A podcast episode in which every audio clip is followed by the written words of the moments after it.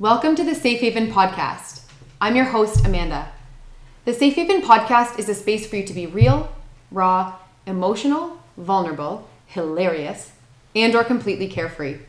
This podcast offers a space for stories to be shared about the lights and darks, highs and lows of life in a judgment-free zone. Join me and my powerful guests as we dive into a variety of conversations and topics. Listen from where you are, as you are. Think, laugh, and cry along with us, whether you're in your car, in the kitchen, chasing your kids, running your business, caregiving for someone that you love, getting a mani pedi, while you're in the hospital, a treatment center, sitting on the deck, on the dock, or out for a run. These weekly stories and messages will hit you right in the heart, fill up your cup, and recharge your spirits. Joining me today is a lifelong friend of mine who I admire so much. She and I are very similar in so many ways, and I feel so honored to have her sitting across the table. From me, it is Kathryn, now Darling. Kathryn Darling was Kathryn Brube, will always be Brube to me. Welcome to the Safe Haven Podcast. Hi, Amanda. Hi, world. Hello, world. so, thank you so much for joining me today. This is great.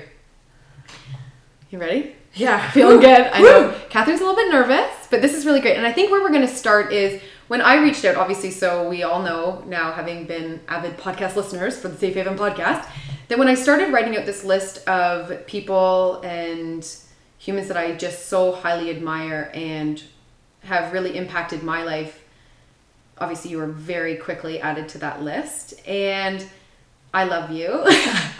I've always loved and valued our conversations.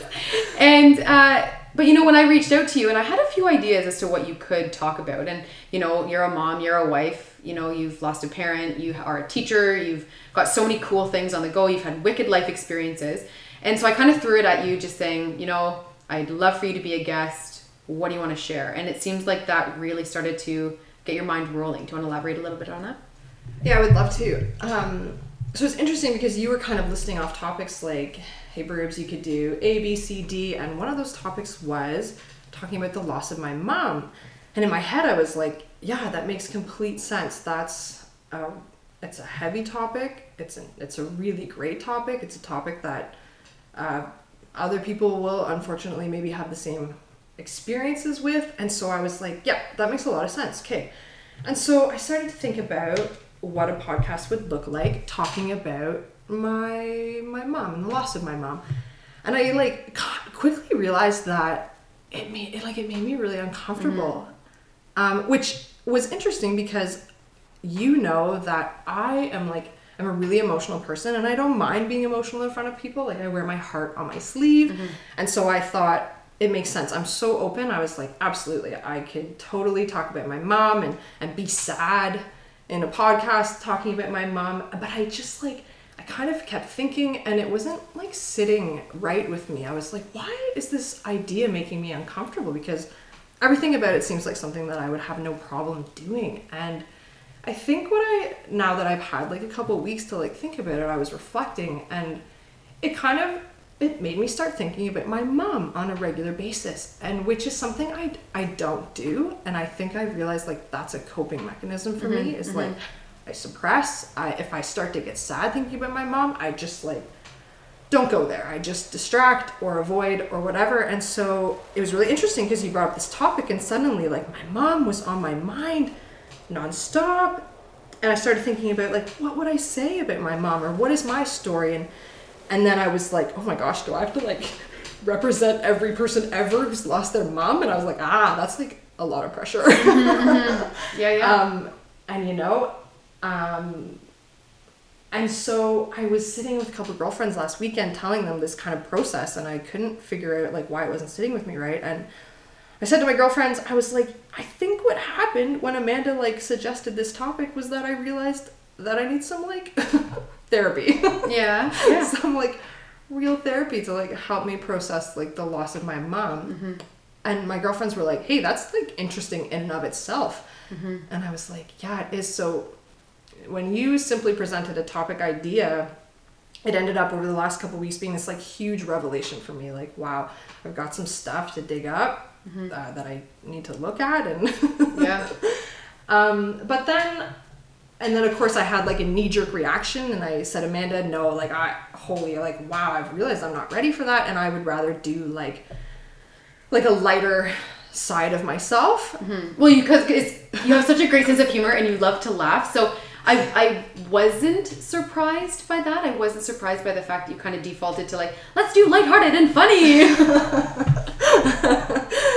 yeah, so I like had that knee jerk reaction and then um but then again, my girlfriend said like but it's so interesting that you you realized all that stuff about your mom and so Amanda now understands we've kind of come to a happy medium where I would love to talk about some really transformative experiences in my life and how losing my mom does like tie into those big moments. Um, and for the listeners, you lost your mom in 2010 to ALS or Lou Gehrig's disease. Can you just elaborate a little bit on what that is? Um, just a little bit. Um, essentially, like the the muscles in the brain are no longer talking, and uh, muscles stop working, and over time will like break down, and they don't do their function. Yeah.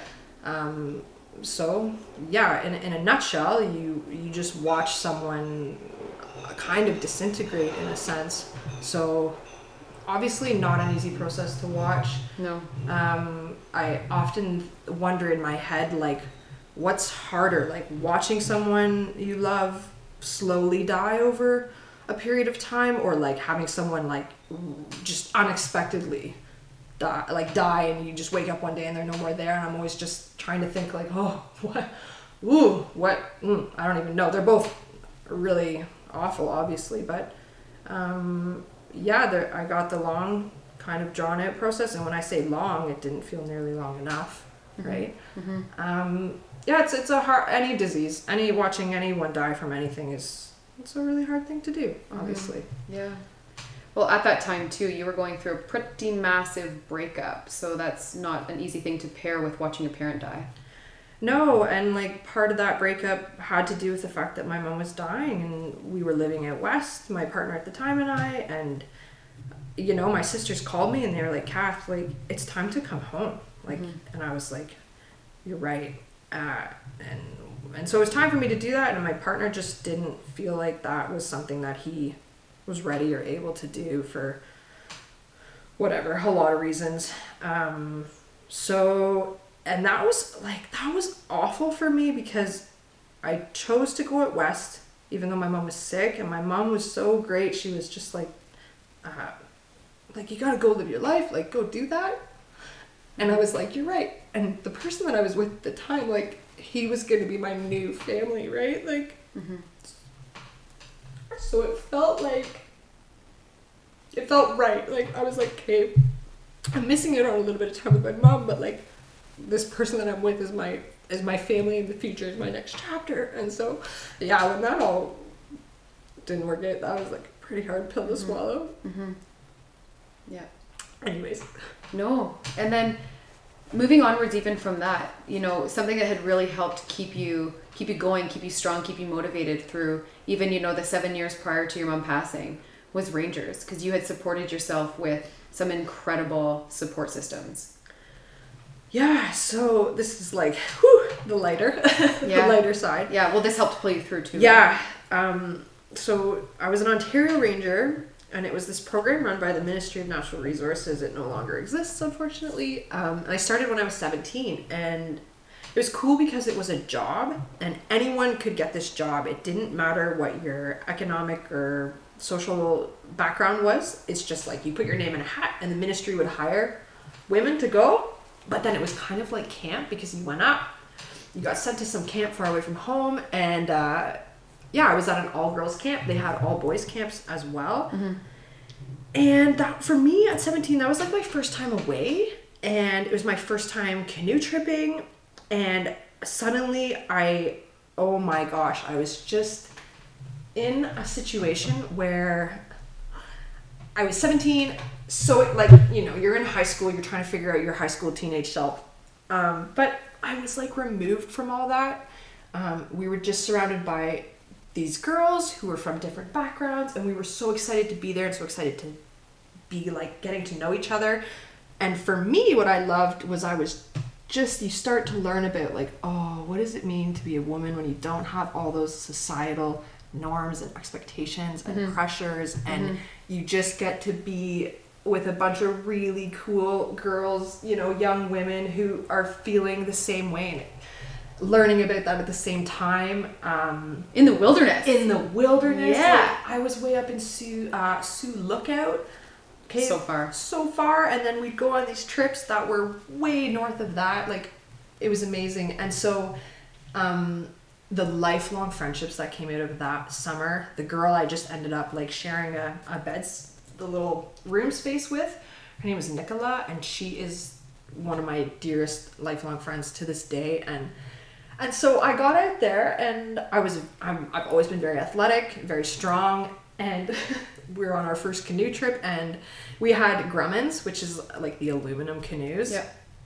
And we'd learn how to pick them up and how to carry them in tandem, and um, but we'd also learn like how to solo them. And we were on a portage, maybe, you know, one of the first portages of my life, and had kind of a humbling experience where like my roommate Nicola just like lifts up this canoe all by herself and solos it across the portage and I had like I hadn't been able to like I hadn't been strong enough and I was just like it was humbling but it was also like so inspiring to just mm-hmm. see just this like I was like wow she's so strong and so capable and that was like the start of like a th- I didn't know it at the time but a theme for me just like women strength the wilderness this the, this ability to get away um, and be wild essentially right? Yeah. um, and so what happened is i was really fortunate. I got to become a staff within the ontario ranger program for the next six years. And just incredible transformative because i then worked with these women similar women over for the next many summers right um, and I like I had mentors and I had role models and I became a mentor and a role model and every year we'd have this camp of 17 year old girls come in and they just would look up to us um, and just what we could do and we were there to like support them through this like amazing journey Yeah. of strength and independence and learning how to be strong in nature and how to like and the So- cohesion of you guys as a staff that they would see would just be so inspiring. Absolutely. And so um, those those women that I worked alongside um, were just key to like my oh my gosh, we just knew when we were in university we just knew that if we'd had an awful breakup or if we were going through something that Rangers was it was waiting for us Yeah. on the other side and we'd all come together and we'd just unload Yeah. like everything we'd been through our stories our craziness and that we would like hug each other and cry together and have saunas together and like run around just naked together and just be Yeah. just be so pure and true to like our ourselves Yeah. right just this amazing support network that came out of those many summers together and so that it was interesting because like this is where it ties back into my mom. My last summer as a staff at rangers my mom was sick and i they were amazing. Like you know they were just they were my family helping me get through that time. And and i knew that maybe chap uh, rangers was a chapter that was ending coming to an end in my life. Um but those women like i'm they're still my lifelong friends today. They one of the first people I called after my mom passed away was my friend Bryn, who'd been my ranger sidekick for years and years and years, right? So just those people who, even though they were far away, they just knew everything about you. They knew everything you were going through was amazing. Um, so yeah, Yeah, that's to have a support network like that that you always have in your back pocket. Well, then essentially, so you didn't go back to Rangers the year after your mom had passed, but then you started into another fabulous support network that also kept you, you know, in the wilderness and you moved onwards to a program called Dare. Um, so Wendigo Lake Project Dare was this really intriguing job that I kind of felt I felt ready to move on from Rangers. Um, my mom had just passed away, and I needed something new to shake it up, but not like too new and not too far away. I knew I was going to be canoe tripping. I was only going to be about two and a half hours away from my family, so I could come back on a dime. Um, and it was funny, like my my my sister and my dad, like when I kind of described to them where I was going, I'm like, yeah, I'm going to work at this place where I work with male teenage youth at risk, and we're gonna go on canoe trips, and I'm gonna live at the dorm with them. And my dad and my sister were just like, what? Like, what? Don't do that. What? Are, don't do that job. Like that mm-hmm. just sounds really hard, and like, what? What are you doing, Kath? And I was just like, I was drawn to it because through Rangers, I had met a couple people, like male and female, who that was kind of their next step from Rangers too, was to go to this really cool program, Wendigo Lake, Project Dare. And so I was, I was like, no, these people that I really look up to, like that was a next step for them, and it really intrigues me. So I want to go there too. So I roll in to Wendigo Lake, Project Dare, and it was it was intense. It was one of the biggest like learning curves I've ever had in my life, adjusting to a clientele that was very new to me. Like I'd gone from 17 year old girls who were just phenomenal in a in a really tight knit supportive community to now working with male teenage youth at risk, some of them in open custody, who were not a strong knit community, came from broken homes, uh,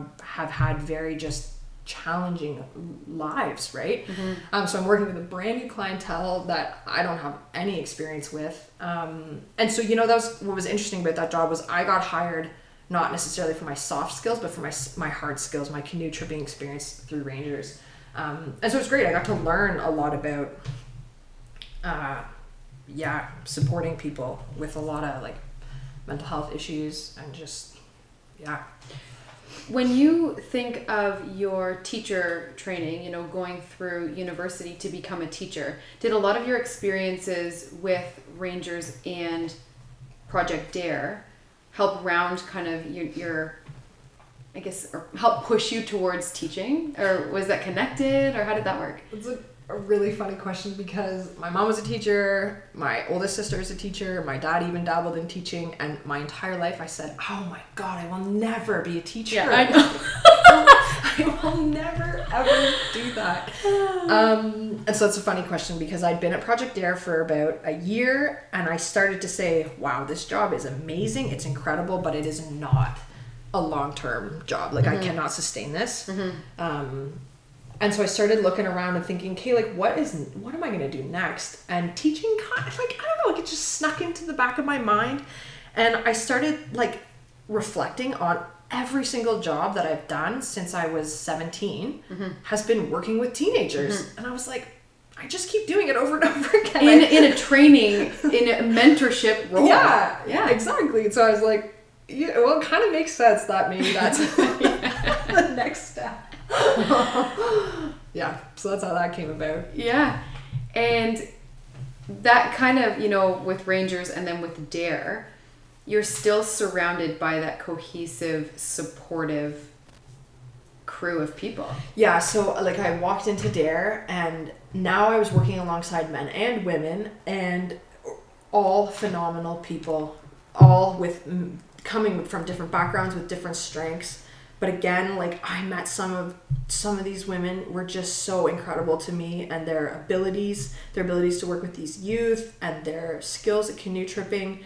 Um, and for me to like realize that, hey, like I'm that person too now, right? Like I'm representing something for these youth, which is um, I'm representing being a female in the wilderness that's strong mentally, that's strong physically, and for some of those those guys, those youth, um, it's really eye opening for them because some of them might come from homes where they have no respect for for female authority or figures. Um, and for some of them who do like really love and respect their moms, um, it just like furthers that respect for like women in general, right? To see myself and my coworkers out there. Um, like I'll, I'll give you a really great example. When we started the program, we had a new crew start, a new group of youth, and we did all our training, we did all our prep work, and we finally went out for our first canoe trip. And remember, we're talking like these are not kids who have spent their summers swimming and maybe camping and going on canoe trips. Um, these are kids who like suddenly we've taken them out of the urban jungle. we put them in the wilderness. Yep. The the facility that they stayed at, it wasn't fenced in because the wilderness was the fence. Like if you walked off that property, you weren't going anywhere except into the forest to get super lost, right? So mm-hmm. that was what kept them there. So we've taken these kids, we've removed them from everything they know, right? And we've given them their like basic the training that they need. And so we're out there, we're on our first canoe trip together. And and again remember like these are these are young young adults. They're maybe not phys- totally physically developed yet. They haven't totally come into their fully developed bodies. And we're asking them to carry again these grummans these aluminum canoes. And again so we're talking about kids who spent their life like they don't they don't do what people tell them to do. Mm-hmm. But this was the beauty of the program because suddenly we are in the middle of nowhere. We're on a canoe trip and we're saying to these guys listen if we don't carry all this stuff across the portage then we're sleeping here on this spot.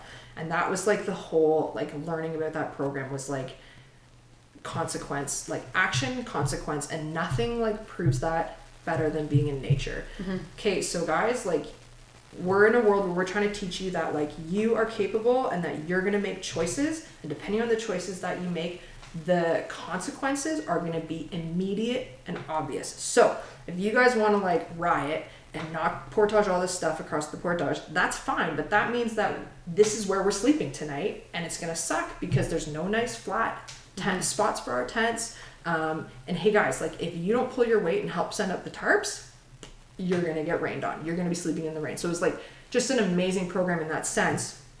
And so we're out on this first portage, and kids are freaking out. They're melting down. They're yelling. They're screaming because there are bugs.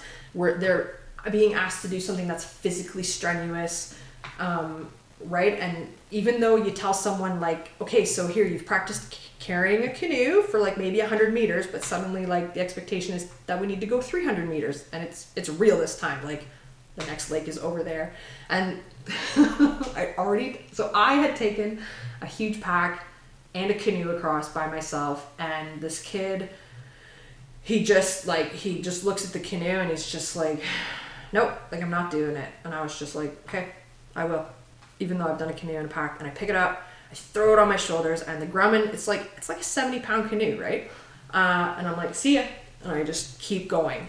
And that kid Josh, he just, oh my god, he was just you could just see the wheels turning in his head, and then finally I heard him just say like, damn it. And he goes and picks up a pack and he starts trudging along behind me, and we get to the other side, and he's still pissed, and he throws down his pack, and he's like, God, like if you could do it, then I can do it. Right? Just this, like, yes. right? um, so just this like really obvious example of like Uh-huh. what they're learning, what I'm learning, like what I'm role modeling for them. Um, and it was just like that experience in itself was amazing. And oh, those were intense trips. Those were really intense times. Like it was not an easy job, but I, at the end of the day, like those kids were so fortunate because even if they go home back to I don't know, whatever lives, it's hard to form new behaviors and new patterns when, when you go back to an environment that's the same, right? I just, I feel so thankful for them in that program because at some point, like, we know that we taught them that, like, you're capable and you can do things and you have control over your choices and, like, um, just that sense of confidence. Like, by the end of the summer, that same kid, Josh, and all the other kids, like, they were strong. They got strong physically and mentally and could they gained skills like tents up, tarps up, I'm cooking dinner, I portage. Like we're not talking 300 meters now. We're talking like kids are like I sold a canoe a kilometer and like just those amazing, rewarding, tangible experiences that uh-huh. I So- got to be part of with those guys. Yeah, the pro- er, Project Dare. So that was a whole summer with these kids. Oh no! Well, yes and no. It was a residential program, so they came into the program and had to graduate all the levels. So they were there usually no more than a year, depending on how fast they progressed. So some of them were there for up to a year, maybe a little bit more. And I was just a staff, so I was just there constantly. But I worked with those boys from start to finish, their entire process, and we tripped all year round. We did fall hiking trips, we did winter camping trips, into spring, into summer canoe tripping. So, Mm-hmm. Yeah, those guys really got they got a taste of nature for sure. Yeah. Like yeah, like uh, winter camping minus twenty five. That that that is an experience you don't forget. Yeah. Right? Any any specific winter camping experiences that really stand out? Because I'm sure there's a few. Um, well, for myself personally, I was like, wow, I hate winter camping. um, you know what? Like, yes and no. Winter is is is much more real. It's much more scary that you you can't make mistakes. You have to get to your site on time. You have to be hydrated because if something starts to go downhill, it's going downhill really fast, right? Especially when we're in those like minus 25 conditions. Um, and for me personally, there's just really eye opening, like the level of responsibility that I had on my shoulders and taking care of these guys, right? Like building them up, but essentially being responsible for their well being and their care. Um, but you just kind of triggered a different thought, um, which kind of just ties into this idea of like women in the wilderness and the canoe tripping. Um, so that same crew that I mentioned with the kid Josh, later in the summer, we were out on a canoe trip, and my coworker Kim, one of these phenomenal powerhouse women, just like doesn't take crap from anyone. Mm-hmm. The kids like hated her, but like deeply loved her because they just like, because she would just push them and push them to their like breaking point, but then she'd be there for them to like help them through it, and they'd come out the other side like she's a social worker now, like just a phenomenal person. So like the, the just the caliber of women that I got to work alongside too and learn from. So Yeah. I'm out on a trip with her and she's phenomenal. She's convinced this crew of guys, guys, we're gonna take a different route. Like, yeah, there's we can go this way, but we're gonna go this way where you guys are gonna do a 2.5k portage. And the kids are like, they're like, no. Except they don't say it like that. Yeah. I'm sure there's some colorful language. Very colorful language. Yeah. Um, so she works her magic, convinces them that we're gonna do this ridiculous portage. I'm up for whatever, don't care. And we're on this portage. And then, not only that, so she's convinced them that they have to do 2.5k, but we're in the middle of this portage, and she says, Okay, I didn't tell you guys, but we're gonna take an extra detour, like more more walking, more hiking, and we're gonna go. There's a waterfall that I know. We're gonna go there and we're gonna check it out. And the kids are just like, again, more colorful language. and she's like, I promise it will be worth it. So we get there, we get to this like beautiful location, and the guys are like, Yeah, this is pretty cool. And oh my gosh, what happens? But this other camp of girls Oh. uh-huh. like cute little teenage girls in their like bikinis show up also at the waterfall at the exact same moment okay? Yeah. and so kim and i are just looking at each other trying not to like laugh out loud. It's just so funny. Oh so anyways these girls show up and they get like they start to mingle. It's kind of like an awkward high school dance except the setting is like a waterfall. It's like priceless to just watch from the outside. And and again you know these are these are kids who are like they're awkward. They right the girls just show up and they think like oh just some like dudes on a canoe trip they don't know that these guys are like again they're there against their will. Yeah, yeah. they've got crazy backgrounds. They don't know any of that so they're intermingling. And i'm overhearing these conversations and like our guys like like they like like the canoe trips but like outwardly despise the canoe mm-hmm. tripping because it challenged them. And so they're chatting with the girls and you know they're being they got their their chests are puffed and and they're talking about yo yeah like we're, we're on like a 12 day canoe trip. And the girls are like oh right on. And, and then they're like well like how long is your canoe trip? And they're like oh we're on a 40 day trip. Oh my gosh, the girls were. yeah. And the guys are like i'm sorry what? Yeah.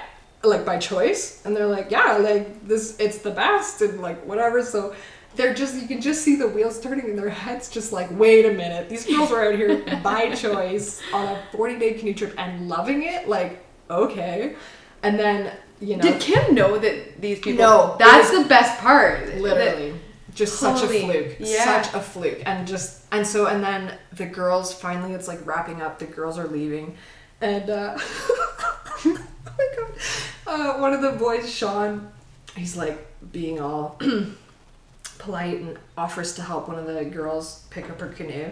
And she's like, No, I got it, thanks. And she just grabs the canoe and just hucks it on her shoulders, like all by herself. On her shoulders, and she's just like, Bye. And literally, his jaw was open, like Yeah. just jaw dropped. He's just like, Oh my god, that girl just picked up a canoe all by herself. and like, I just laughed because like we're lugging around the Grummans, the 70 pound canoes. They're like, you know, they're picking them up together and then soloing them, and it's like a huge, it's so much work. And like, he doesn't realize that this girl just like picked up a canoe that's like maybe 40 pounds, like maybe Right. 35. Yeah. so like, he doesn't realize. the difference in weight. he just sees this girl like literally throw a canoe on her shoulders. And so a goddess. a goddess, no less, yeah. And so just those moments of like, I'm just like, it, it's just so amazing to me for him, for that that youth to see that, you know, that young lady just be so confident and capable and powerful in like Yeah. this wilderness setting. Um, Did it change the rest of their trip? Where they just like, I got this? Totally, totally. They're like the rest of that portage was like no complaining. No. like so funny. Um, yeah. So again, just like I was so. Those years were huge for me, and just like finding myself and like what I was capable of, and seeing those moments and Yeah. being part of it. Um, yeah, it was really great. Um, and I met Gord at that time. Yes, that's right. So you met Gord within a year of your mom passing. It- yeah, so it hadn't even been a year. Yeah. Um, and I again I show up at Wendigo Lake, and I meet Gord, and he's just oh my god, like so handsome. He is so handsome. oh my god. And I've just had this awful breakup, and I'm I've just hit that point in my life where I'm like, oh, I can't wait to be free, and like just go wherever I want, do whatever I want, meet whoever I want. Um, and then I like stumble into Gord, and our mutual friends were like, "Hey, you should meet my friend Gord. Like, you guys would like really get along." Yeah, yeah, yeah. Anyways, I meet Gordon. I'm like, "Oh, oh, hi." yes. How are you doing? Uh, hey, hundred percent. And then like, oh my gosh, we just really fell for each other incredibly fast, and you know those things are always like it was an intense job, like just these heightened experiences. Um, and as I was like falling for Gord, I was just like, no, not not right, not right now. I'm not supposed to meet like my potential forever guy right now. I was just like, ah, the timing is all wrong. Yeah. But I had to like stop myself and just say like, wow, this guy's for real. There could be something really, really amazing here. And I, I just kind of had to like just decide to be like respectful and mature about the whole thing. Like I've met someone who seems incredible, solid, um, amazing, and I can't just mess around and be stupid about this and be a flake and you know. Um, and so, but it was interesting because I met Gord. I'd like just recently lost my mom. Um, so like carrying around that really fresh, Mhm. fresh reality, that fresh weight, um, not knowing how to process it myself or with somebody. hmm Um, In what ways did he support you best? Gord's just like a really um, strong. I don't even like. What am I trying to say? He's just a really level-headed Yeah.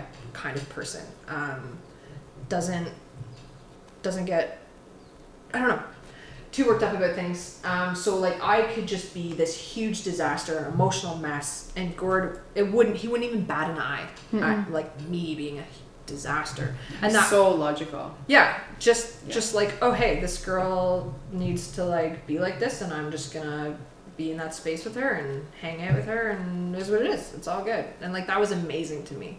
Um, and and again, like he was really supportive just in that. Just at being in my new job, it was intense, and he he had been there for a year. He was like respected. The the boys, the youth, really respected and admired Gord because he was such a consistent, just consistency. You always knew that what Gord said, he would follow through on. That when Gord showed up for a shift, things were gonna go well because he would follow the rules and was respectful and right like and so he just taught me a lot about how to be that consistent support for those for those for those boys when I'm such an emotional person right mm-hmm. like it, I'm always very reactive and yeah just what what like my appropriate role was for those kids in that job um, but it was interesting because like I'm still with Gord. We're married. We have kids. Um, but like he's a chapter of my life. He doesn't even know my mom. Like never met her. Um, mm, it's, it's just weird. Is weird the right word? It's not. I don't know. I'm spending my life with someone who didn't know my mom, and that is just an interesting thing to sit with and like live with. Yeah. Like I don't know how to explain that. Mm-hmm. So, um, yeah, it's it's kind of ties into the fact like this whole chapter of my life that my mom misses. She doesn't. She never got to meet my husband. Yeah. I've had kids. She doesn't even know that I had even thoughts of being a teacher. Like just all those layers that, as you travel through life, and you're just like, wow, I wish my mom could share this with me, right? Yeah, definitely. And see the life that you've created, these two beautiful little babies. Yeah, it was it was oh, it was the hardest when I started having kids because I was like, oh, this is when you're supposed to like be able to call your mom at like 3 a.m. in the morning and be like, I don't know what to do. Yeah. Yeah. Uh, Gord's mom, my mother-in-law is amazing, so she is that person. I can do that with her, which is just so helpful. Mm-hmm. Um, really filled that void for me, which Mhm. was awesome. Um, yeah. Do you have any connections, even locally, that would be your kind of go tos? That if you're having a bit of a rough patch, you could just be like, hey, hey, I need your help. I need to hang out. Other than you? yeah. Um, There's like a pretty consistent, supportive mom crew around here, isn't there? oh yeah, I'm so fortunate. I have so many people, Amanda, that I could turn to on a dime. Uh, even like my my best my bestie my besties from high school. Um, when I actually that winter after my mom passed away and I was just living in my dad's basement, just working two jobs. I worked at the Kinark Kinark Outdoor Center. Didn't know it at the time, but made a bunch of lifelong friends there um, that are now my coworkers as teachers. That are now in my like toddler play date groups. Mhm. Um, so a lot of and interesting because those people I was working at with Kin- at Kinark with, those were the people who, who had to cover my shifts when I was at the hospital with my mom. Who I had to call and say like, ah, this is this is happening. Like I'm not only will I not be in for my shift tomorrow, but like I don't know when I'm coming back. Um, so it's just I had no idea at the time that those Kinark connections would still be in my life today, and it's it's nice because like I don't need to talk to those people about that time, but I we just have that connection that we experienced that together. Mm-hmm. It just makes it a deeper friendship on a level that yeah you don't really need to talk about it. It's just something you shared a really yeah personal thing you shared together. So that was awesome. And it's awesome that they're still around. That those those peeps loved this community and stayed here and made Yeah. it work. So I love to just even in this community how many people have spent time away and then have chosen to come back. oh absolutely. It makes you appreciate Haliburton County in a different way, having been away and chosen to come back. Because I think I know that myself, I don't think that I would hold the same appreciation for it if I hadn't have left for as long as I did and then chosen to come back. Hundred percent. Like even the fact that I teach at the high school that we went went to. oh my god! If you told my high school self that, I would have.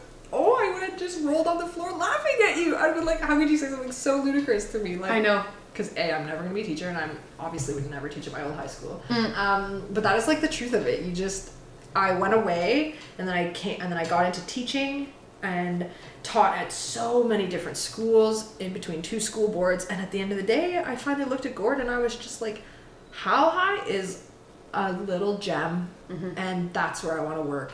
And Yeah. if I hadn't been to so many other schools, I wouldn't have like realized that. Maybe Mhm. would have just taken it for granted. Mhm. Um, yes, like you said, I it's so great to go away, and then it's even better to come back here and appreciate what this community has to offer, just in its natural beauty and the small town connections. Um, Yeah, it's, I love living here. It's awesome. How long were you in South River for? Oh my gosh, like Because that holds a special place in your heart too. Yeah, almost five years for Gord. It was longer Yeah. because Gord owned a house there. And when we left after we had Griffin and we pulled the plug on South River, um, I didn't care about the town. I wasn't gonna miss the town, but we had made an amazing network of friends there, and that was what was so hard about leaving. And I don't think I would have been able to move somewhere where I didn't already know people. Like I said, you know what? Yeah, I can move back to the Minden Haliburton area because I already have roots there, connections and friends. There's no way I would have ever agreed to leave South River and go to a brand new town where I didn't know anybody. Like that, I because I experienced that isolation when I was living out west. Um, my mom was at home she was dying i was out there with my partner we were in an awful place and i had no friends out there and it was like if i were to talk to somebody in conversation about my time in revy i'd be like yeah revy was amazing like the snowboarding was phenomenal. But like i would tell you or i would tell my husband like revelstoke was one of the worst experiences of my life. I was depressed i was isolated i was on the opposite side of the country of my friends and my mm-hmm. family and it, oh that was a dark time and so and i knew that i had learned the lesson like i could never go anywhere where i didn't have connections already like i that is what saves me the women friendships having people to call and and not just call but like see people to come over and spend time with right Mhm. so yeah. Yeah.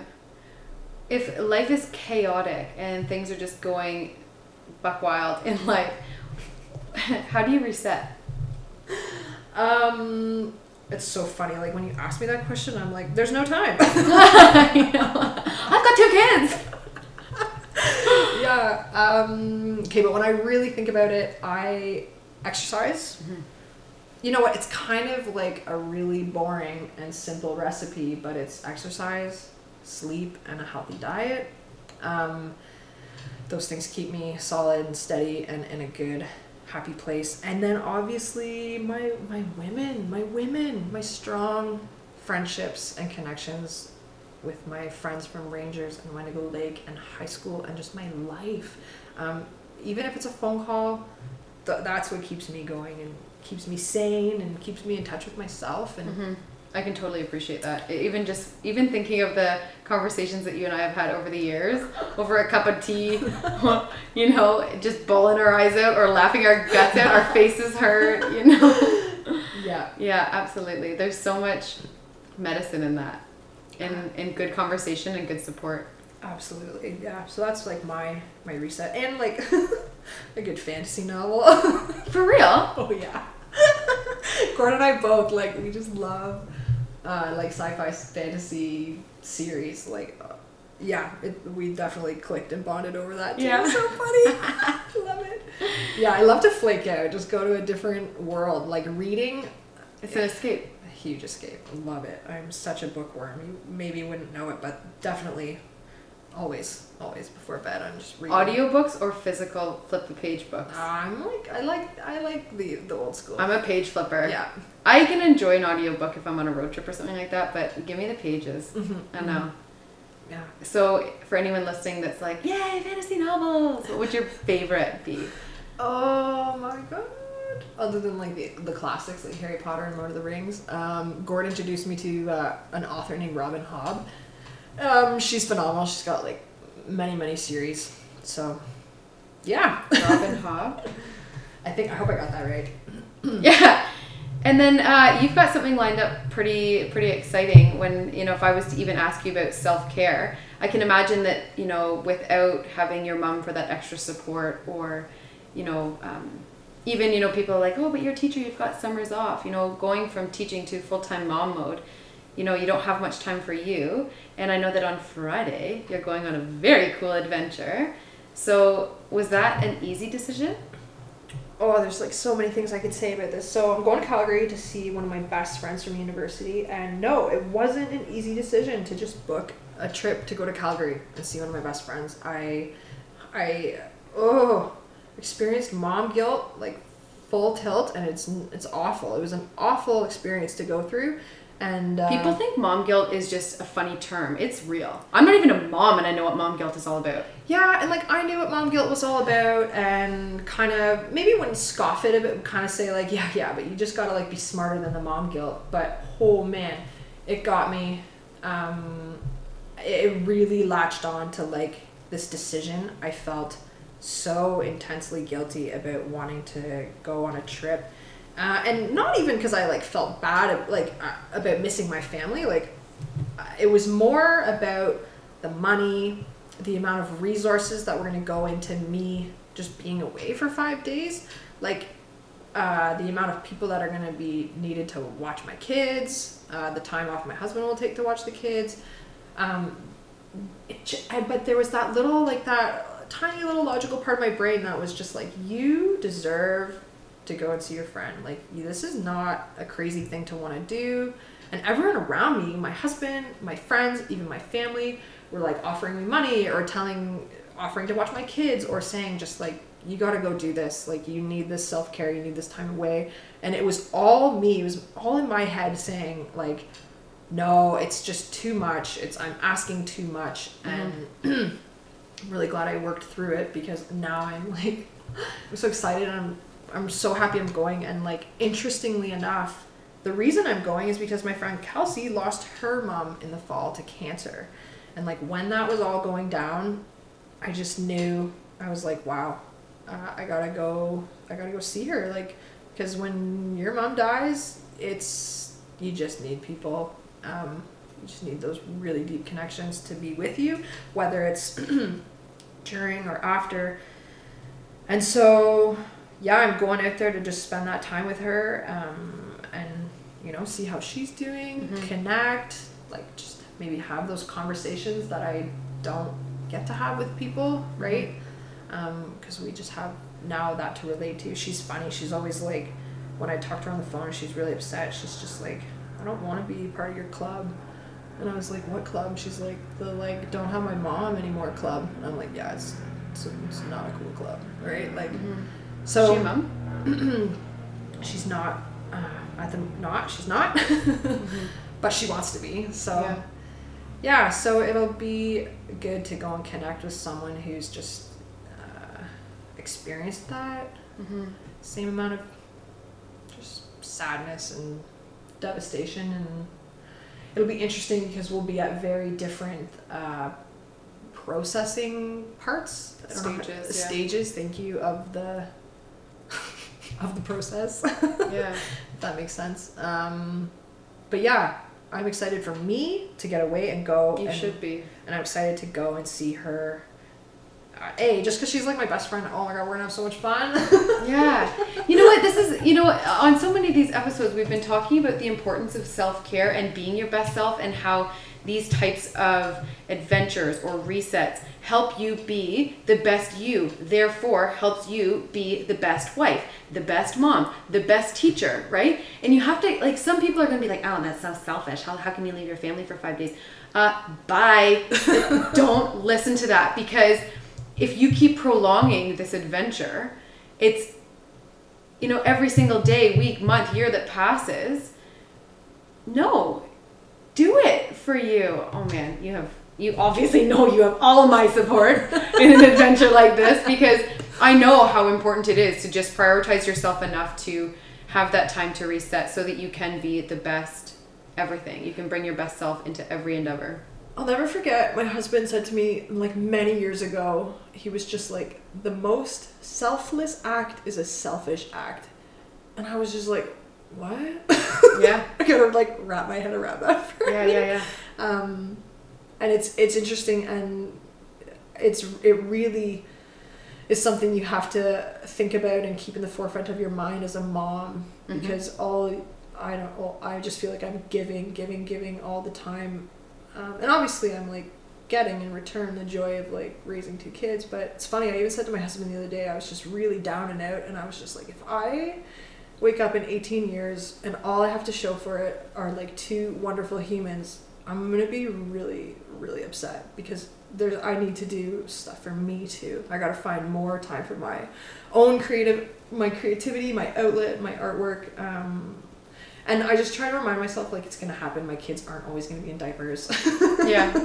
Yeah. and need to be fed and need to be dressed. All of those layers. Um, so we'll get there, but it is a really, it's, it's such an obvious thing that exists that I know I need to do, but it's like, I just find it almost impossible to put into, into actions, which is, yeah. So it's just like this constant, uh, conflict or battle trying to find that balance right like you you talk about balance all the time on your podcasts as a human finding balance and it's it's work It is work. It is work, but it's necessary work. totally necessary Yeah.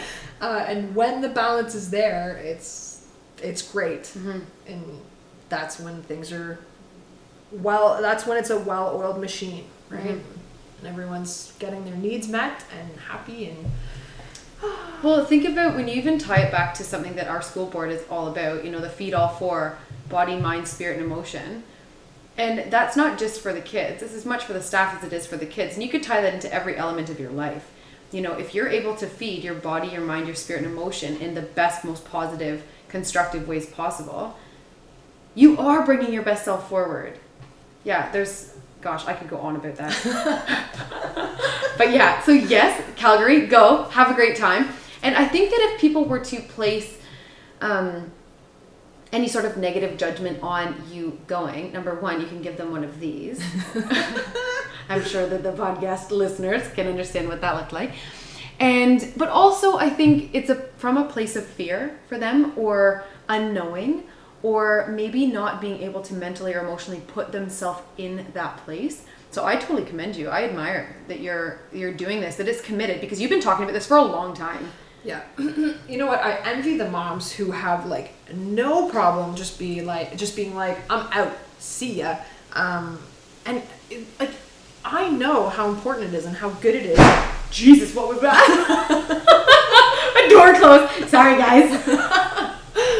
oh, it's a bit windy outside. Yeah, so I envy those moms who are just like able they just know how important it is and they just act on it. And it's so important too because it's like I think I have kind of as I'm learning about being a mom, it's like you lose yourself in the mom role and then I find that I like to like can sort of feel like I still have my sense of self. I start to mm-hmm. like control that. I don't want to give up control of the mom role even though the mom role is like too much. Yeah, yeah. And so the Calgary thing is a great reminder of like it's gonna be great for my husband to have to like go through all of the motions on his own for a couple of days. That's great. It's great for him to have the time with the kids and to be reminded of what uh you know what your partner's doing on a daily basis. Just those just that unpaid work, those the uh, the invisible jobs that are Yes. taking place all the time, right? It's just it's just a good reminder for everyone in the in the family unit to to take on those different roles and share that and And extend gratitude and show appreciation. 100% yeah Totally. so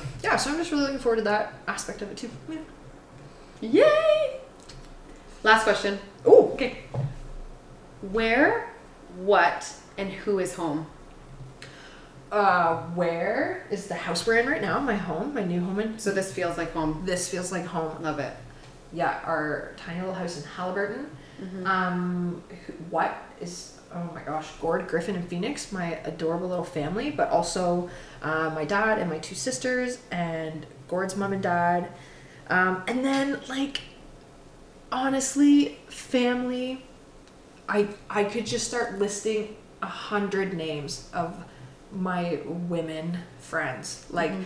who uh, in most of my times of, of darkness and turmoil and loss um, i wasn't calling my sisters i wasn't calling my dad i was calling the women i'd met at rangers uh, my best friends from high school my my best friends from university all women like those and they're the family that come and go um, depending on where you are in your life but you know it and everyone listening knows it. You will always have those people in your life. You may not talk to them for a year five years. You call them up and it's like not a day has passed since Yep. you saw them. And i, I am in, in oh i get overwhelmed with just how fortunate i feel by the the amount of people i have in my life uh, that i can do that with and i have so many great friends who just don't even bat an eye that i've haven't followed up and called them when I said I would and have let way too much time pass. Mm. Just just how understanding everyone is. Just Mhm. like, yeah, life is busy. Yeah. What's up? Let's reconnect. Yeah. and it takes two seconds and we're off. Like, so my family for me it just like ties in so deeply to the people I have met along the way through like the Rangers, the Dare, the university. Yeah, just I love it. Because I value that too. yeah. Thank you so much. You're very welcome. Yay! Thank you so much for listening to another episode of the Safe Haven podcast. Please make sure that you subscribe, like, share these episodes, and comment as you follow along. Your generous support keeps the sharing and messages coming your way. You can find the Safe Haven podcast on Spotify, Apple Podcasts, and on Podbean, and you can also follow along on Instagram at the Safe Haven podcast for the latest updates. I'll talk to you next week.